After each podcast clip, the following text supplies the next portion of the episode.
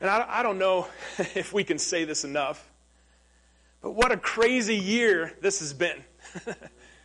We're only halfway through. I mean, we've experienced things in six months that uh, I think many of us thought we would never experience. And we're only halfway through this year. We've experienced quarantines and we've seen injustice and we've seen riots and gosh, when was the last time that our country came to a halt? I mean, when was the last time that church buildings and schools and restaurants and bars and governments and um, you know just kind of shut down? I've never seen it. When was the last time sporting events and theaters and movie houses and public libraries, you know, closed up shop? I mean, these are definitely some unprecedented times, times that we've never faced before as a church, times we've never faced before as families or as individuals. But Christ. Okay, let me say that one more time. But Christ.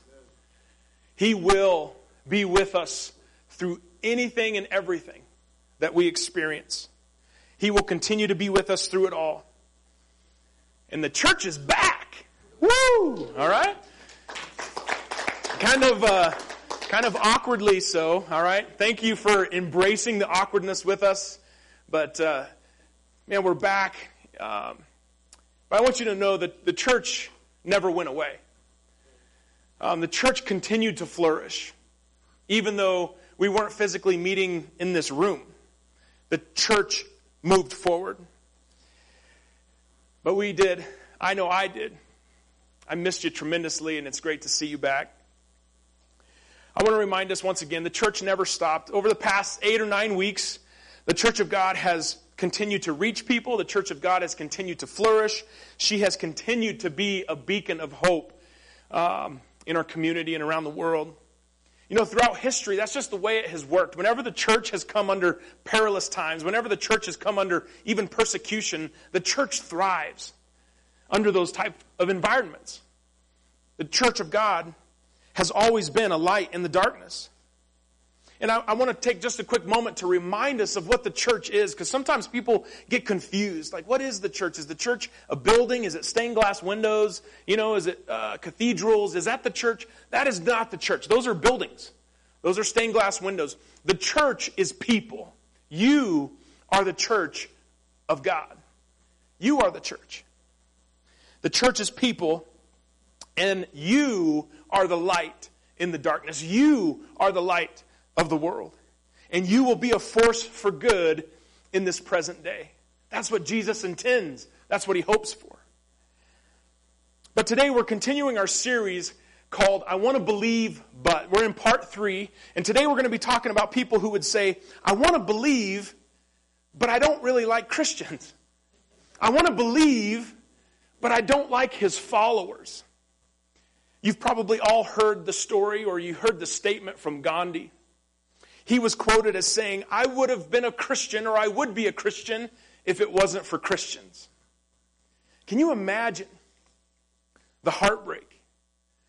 Can you imagine standing before God someday in the future and seeing people point to Christians as to the reason why they didn't put their faith in Jesus? Man, I can't imagine anything worse than that. I mean, how heartbreaking would that be? Eternally condemned because they rejected Jesus Christ because of the influence of Christians. That would be devastating. I want to share with you this morning some real statements from real people as to why they haven't put their faith in Jesus Christ.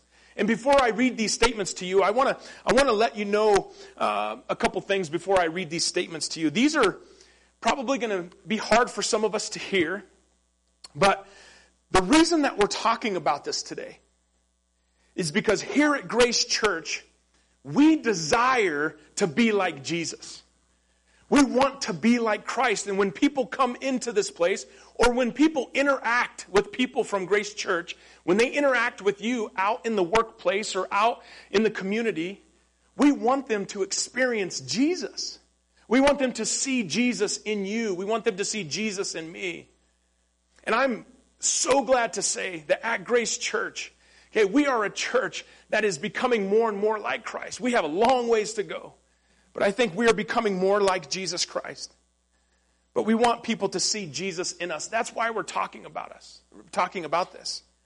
It's not, it's not Jesus plus our political views. It's not uh, Jesus. Uh, it's not some watered down version of Jesus. It's not, uh, you know, it's not a white feminine Jesus that has a perm, you know, that's portrayed in a lot of paintings and pictures that we see today. No, it's the Jesus that we see in Scripture. That's the Jesus that we want people to encounter. That's the Jesus that we want people to see. The Jesus of Scripture was loving and kind and real. He was filled with truth and grace. The Jesus that we see in Scripture, he was a hard worker. He was faithful. He was prayerful. He was patient and humble and obedient. He was generous and wise. He was forgiving. He was holy. That's the Jesus that we want people to encounter. Listen to a few quotes from people. These are real people, real statements. People who say, I want to believe, but I don't like his followers. An individual was quoted as saying, I, I love the grace, I love the forgiveness, I love the, the love that I see that Jesus reveals in the New Testament. But the only Christians that I seem to encounter promote judgment and fear and shame. Real people, real statement. Another individual said, I, I get along great with my coworkers, but I seem to be an outcast in my church. Another individual said, The best conversations I have happen to be everywhere except the church. I'm not allowed to ask questions there. Real people, real statements. Another individual said, I, I learn new things all the time, but every sermon I seem to hear just sounds the same. It sounds old fashioned and it doesn't, it's not relevant to my life. Another individual said, I don't want my faith to be defined by the political views of my pastor. Real people, real statements. Another individual said, I feel like I have to jump through a million hoops in order to be saved. I feel like I have to clean up on the outside before I can be changed on the inside. The reality is, is, is, when people look at the New Testament of the scriptures, they're attracted to the Jesus that they see. If you talk, the majority of people that I've encountered, that I've talked with, they don't have a problem with Jesus. But oftentimes they can struggle with Christians. When they look at the New Testament, they're attracted to the Jesus that they see. They see his selfless acts of generosity. They read and they see how Jesus served and how he ministered to the broken. They, they read about his love and how he loved people unconditionally. But you know, far too often they don't see that same spirit in today's Christian institutions or churches or communities. Sometimes they don't see it in faith leaders. And the reality is, today's faith is often a complex minefield of theologies and doctrines and practices or expectations where individuals have to walk on eggshells to avoid a plethora of sins or heresies that will inevitably attract the wrath, right, from religious people. Often, instead of Jesus being defined by the scriptures, shouldn't he be defined by the scriptures? But unfortunately, instead of Jesus being defined by the scriptures, he's defined by political views or denominational affiliations or legalistic theological beliefs or strict tra- traditions or social networks. Oftentimes, he can be defined by the attitudes or the opinions of people.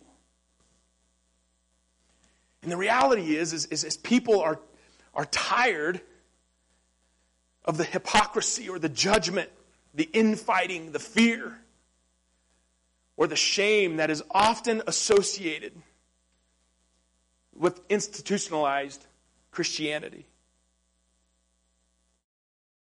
Back to the, the story of Gandhi.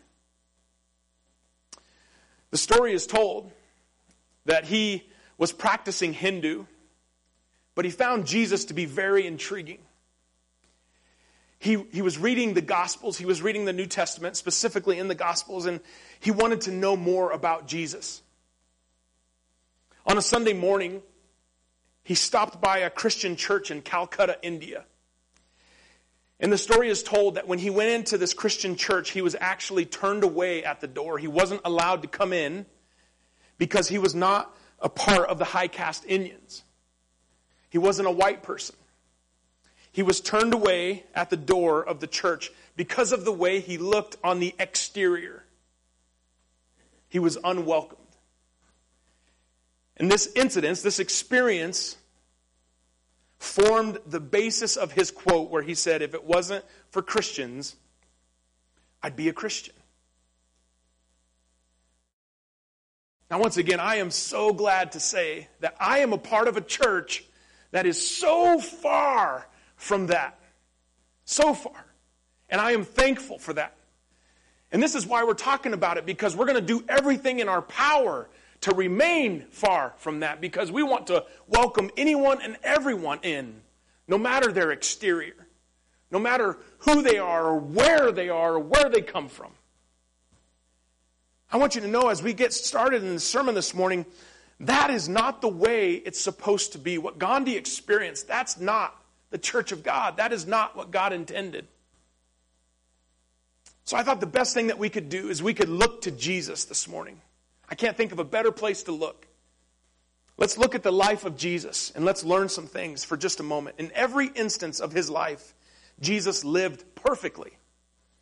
He always did the Father's will. Perfect in obedience, perfect in worship, perfect in love.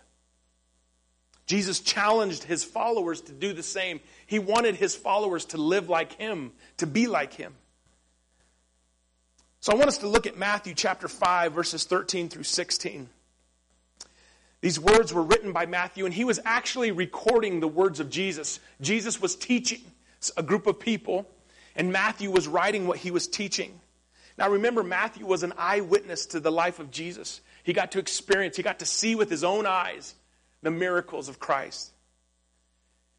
And this is Jesus speaking to his followers. Matthew chapter 5, verses 13 through 16. Jesus said, You are the salt of the earth. But what good is salt if it has lost its flavor? Can you make it salty again? It will be thrown out and trampled underfoot as worthless. And then verse 14, you are the light of the world. He's speaking to you, he's speaking to me. You are the light of the world. Like a city on a hilltop that cannot be hidden. No one lights a lamp and then puts it under a basket. Instead, a lamp is placed on a stand where it gives light to everyone in the house. In the same way, okay, this is what God intends for us as Christians, as followers of Jesus. He says, Let your good deeds shine out for all to see. Like, why, why should our good deeds shine out for all to see? Why should we be full of good deeds? Why should we be serving in a way that people take notice? He says, so that everyone will praise your heavenly Father. Gosh, our deeds, the way that we love one another, the way that we love our community, the way that we serve, the way that we express generosity and just give freely. I mean, our service should demonstrate something that is full of flavor. That's what God is saying. When they look at your life, it should be flavorful. It should be like, man, I'm attracted to that. I want that. I want what you have. This is just one example of many where Jesus expected his followers to live like him, to love like him, to represent the kingdom of God in a, in a worthy manner. Whether we like it or not, like it or not, man, when you made the decision to follow Jesus Christ, the scripture says you are an, an ambassador of the kingdom of God. You're a representative of the kingdom of God.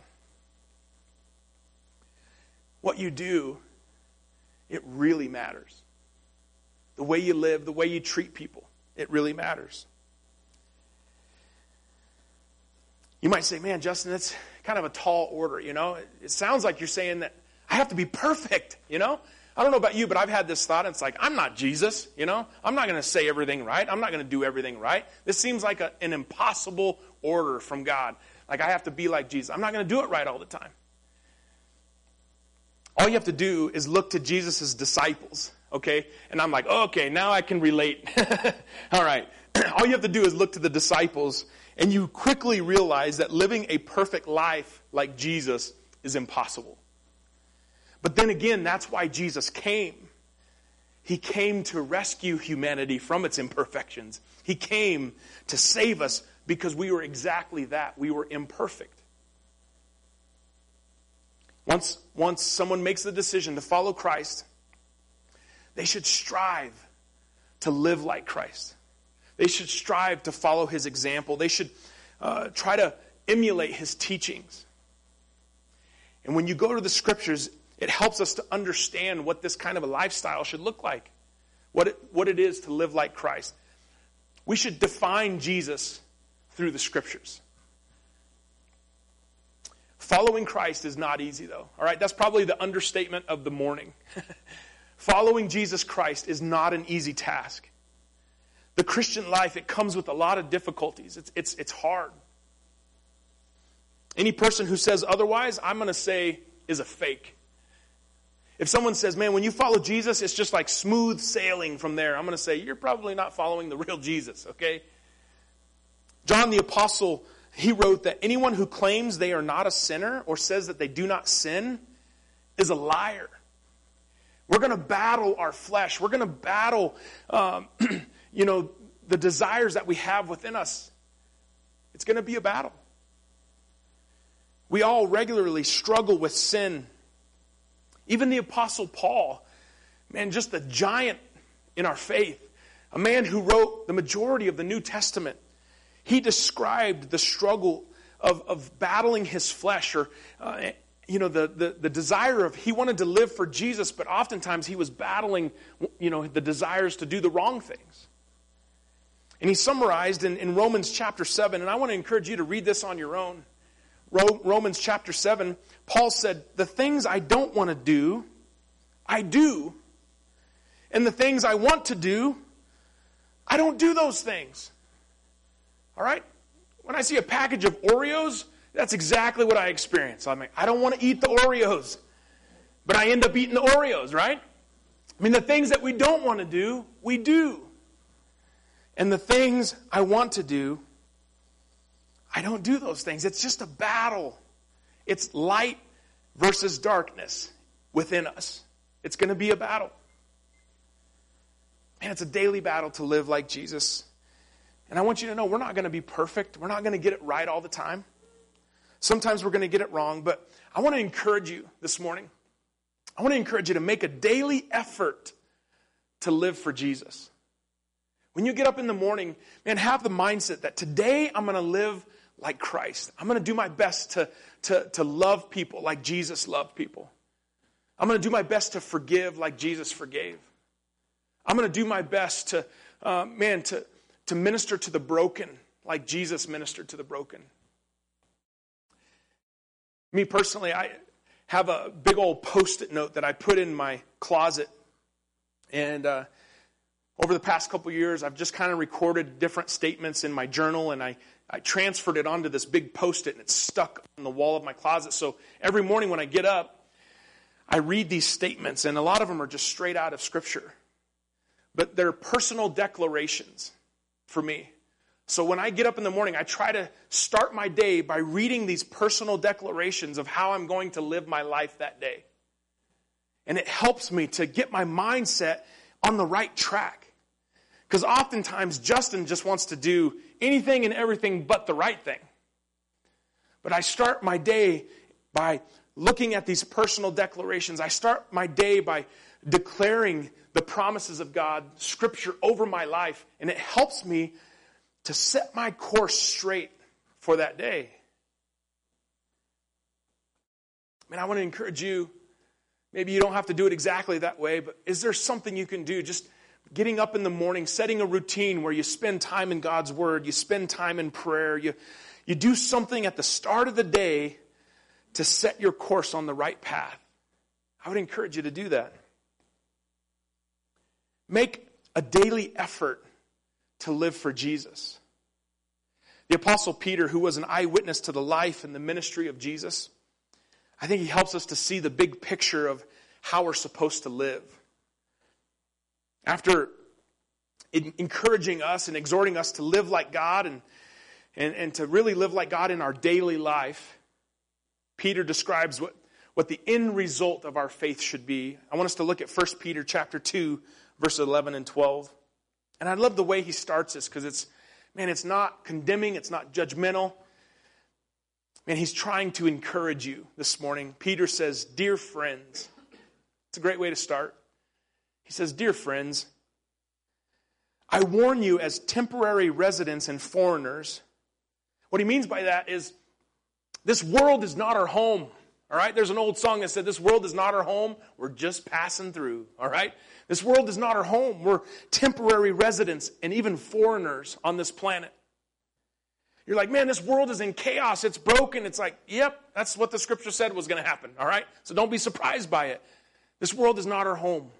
We're foreigners in this world. He says, I warn you, as temporary residents and foreigners, to keep away from worldly desires that wage war against your very souls. Doesn't sound like smooth sailing. If I put my faith in Jesus, it's just going to be woo, easy street. Okay? That's not the picture that's being painted here. He says there's going to be worldly desires that wage war against your very soul. Verse 12, he says, Be careful to live properly among your unbelieving neighbors.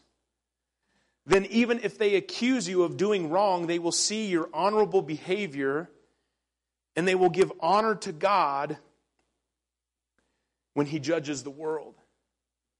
I think what Peter is saying is your actions speak louder than your words. Like what you do, how you live, how you treat people, how you serve, how you love, how you manage your money, how you manage your resources, how you interact with people. It matters. I've heard it said one time that the only Bible that a lot of people are going to read is your life story. They're watching, okay? Not to put a guilt trip on you, but I'm just trying to encourage you just like Paul says, to be careful and try to live properly among your unbelieving neighbors. Try to live like Jesus would live. I encourage you to read those words carefully from Peter. Peter says to live for Christ in such a way that it would actually draw people to Jesus Christ. You know, I honestly think that if we lived more like Jesus, people would actually be attracted to our faith. Because once again, the majority of people, they don't have a problem with Jesus. And they actually, they, they look up, they, they're, they're inspired by, they, they kind of want more of Jesus. Could it be that if we lived more like Christ, man, we would draw people in. More people would come to faith because they would see Jesus in us. My dad said one time, I think we should all be a bunch of little Jesuses, okay? Out in the community, out in the workplace. When they see you, they should, they should see Jesus. They should see something that kind of makes them step back and go, This is different. This is not what I encounter on a daily basis with most people. Like, what is up with him or what is up with her? They should see Jesus in you. You know, this is the exact opposite of what happened to Gandhi. Instead of being loved like Jesus, he was judged, he was turned away. Incredibly heartbreaking. May it never be so here at Grace Church. Gosh, may it never be so. In just a moment, I, I, I want to show you a video. This video was made back in 2012, and as of today, it has had over 34 million views. This, the, the content of this video, it's challenging. It's going to make you think. Um, and that's a good thing, by the way. But the reality is, is some of the questions that are presented in this video are some of the same questions that are being asked in 2020. Once again, the reason I'm showing you this, the reason why we're even talking about it is because I desire, I want Grace Church, I'm leading Grace Church to be a place that is not afraid to talk about hard things. I want Grace Church to be a, a place that is not afraid of people's hard questions. I want Grace Church to be a place that is authentic and real. And when people walk in, they experience Jesus, they experience something different. A place where imperfect people are welcomed in and loved well. So check out this video. It's a, actually called a spoken word, and it's called I Hate Religion but Love Jesus. Check this out.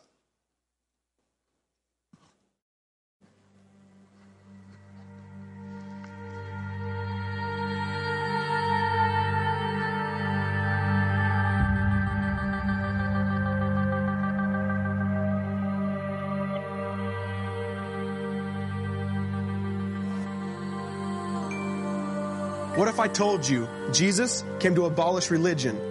What if I told you voting Republican really wasn't his mission? What if I told you Republican doesn't automatically mean Christian, and just because you call some people blind doesn't automatically give you vision? I mean, if religion is so great, why has it started so many wars? Why does it build huge churches but fails to feed the poor? Tell single moms God doesn't love them if they've ever had a divorce, but in the Old Testament, God actually calls religious people whores. Religion might preach grace, but another thing they practice. Tend to ridicule God's people. They did it to John the Baptist. They can't fix their problems, and so they just mask it, not realizing religion's like spraying perfume on a casket. See, the problem with religion is it never gets to the core. It's just behavior modification like a long list of chores. Like, let's dress up the outside, make it look nice and neat. But it's funny, that's what they used to do to mummies while the corpse rots underneath. Now, I ain't judging, I'm just saying, quit putting on a fake look. Because there's a problem if people only know that you're a Christian by your Facebook. I mean, in every other aspect of life, you know that logic's unworthy. It's like saying you play for the Lakers just because you bought a jersey. See, this was me too, but no one seemed to be on to me. Acting like a church kid while addicted to pornography. See, on Sunday I'd go to church, but Saturday getting faded, acting if I was simply created to just have sex and get wasted. See, I spent my whole life building this facade of neatness, but now that I know Jesus, I boast in my weakness. Because if grace is water, then the church should be an ocean. It's not a museum for good people, it's a hospital for the broken. Which means I don't have to hide my failure, I don't have to hide my sin. Because it doesn't depend on me, it depends on Him. See, because when I was God's enemy, and certainly not a fan, He looked down and said, I want that man which is why Jesus hated religion, and for it he called them fools. Don't you see so much better than just following some rules? Now let me clarify. I love the church, I love the Bible, and yes, I believe in sin. But if Jesus came to your church, would they actually let him in? See, remember he was called a glutton and a drunkard by religious men. But the Son of God never supports self-righteousness, not now, not then. Now back to the point, one thing is vital to mention how Jesus and religion are on opposite spectrums. See, one's the work of God, but one's a man-made invention. See, one is the cure, but the other's the infection. See, because religion says do. Jesus says done. Religion says slave. Jesus says son.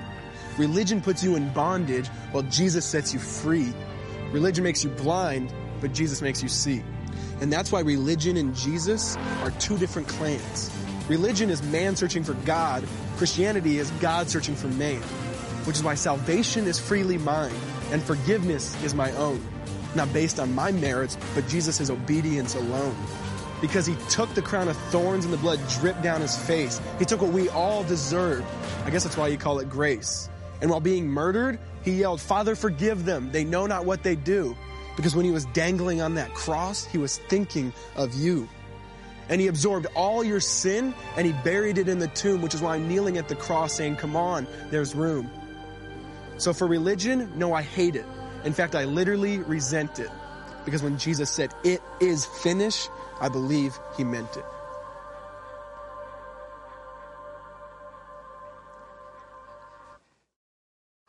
You know, uh, for those of you who may be discouraged or even frustrated with what Christian culture can be sometimes, or maybe even what it has become. I want to encourage you. I mean, the worst thing I think you could do is to withdraw from community. Don't withdraw. Don't retreat from community. You need community. You need to surround yourself with supportive believers in Jesus who can empathize, who can pray for, who can comfort, who can uplift you. And in turn, you do the same for them. That's the beauty of community. That's the beauty of the body of Christ. I want to encourage you try not to become cynical. Instead, put your hope in Christ and Christ alone. Put your hope in Jesus. That is the only firm foundation that exists. Everything else is sand, everything else will fall apart. Put your hope in Jesus and Jesus alone. And I want to encourage you as we move forward, I want to encourage you to be patient with me. I want to encourage you to be patient with each other because we're all imperfect, we're all broken.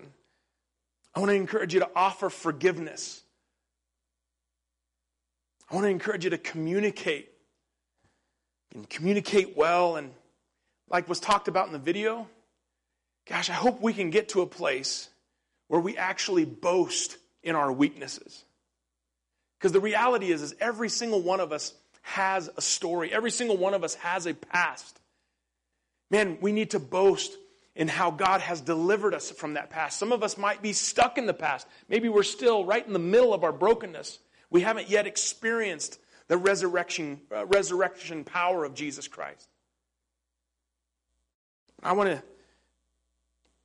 and I, I hope for a day that we can get to where we can boast in our weakness. And then I would say, church, can we be a lifeline to those who are struggling? Man, if you're sick of Christianity, or if you would say, if you're the person that says, I want to believe, but I don't like his followers, and maybe you're at this place where you're ready to abandon it altogether. I just want to say, don't. Man, look to Jesus. He is the only firm foundation. Give Jesus another shot, right? Don't mistake God for the things that falsely represent Him. He knows your pain. He wants to make you whole. He wants to make you complete. He loves you. You might be here this morning, you might be watching online, you're like, man, Justin's kind of been, just seems like he's been harping on Christians a little bit. Kind of, man, is he bashing Christians? I want you to know, no, absolutely not. There are a lot of Christians that embarrass the heck out of me. There's a lot of Christians that I don't really like, to be honest with you. But there's another side to the story, all right? There are a ton of Christians. There are millions of Christians who are showing the love of Jesus Christ in incredible ways. They're showing the love of Jesus to their neighbors, in their communities, in their countries. They're even showing the love of Jesus to their enemies. I'm going to close this morning with uh, some words from an Old Testament prophet named Micah. And I think he summarizes really well what we've been talking about this morning. It's in Micah chapter 6, in verse 8. It'd be a, a great verse uh, for you to memorize. But Micah chapter 6 and verse 8, 8 says, O people, Boy, wouldn't that define our day today? Oh, people. the Lord has told you what is good, and this is what He requires of you to do what is right, to love mercy, and to walk humbly with your God.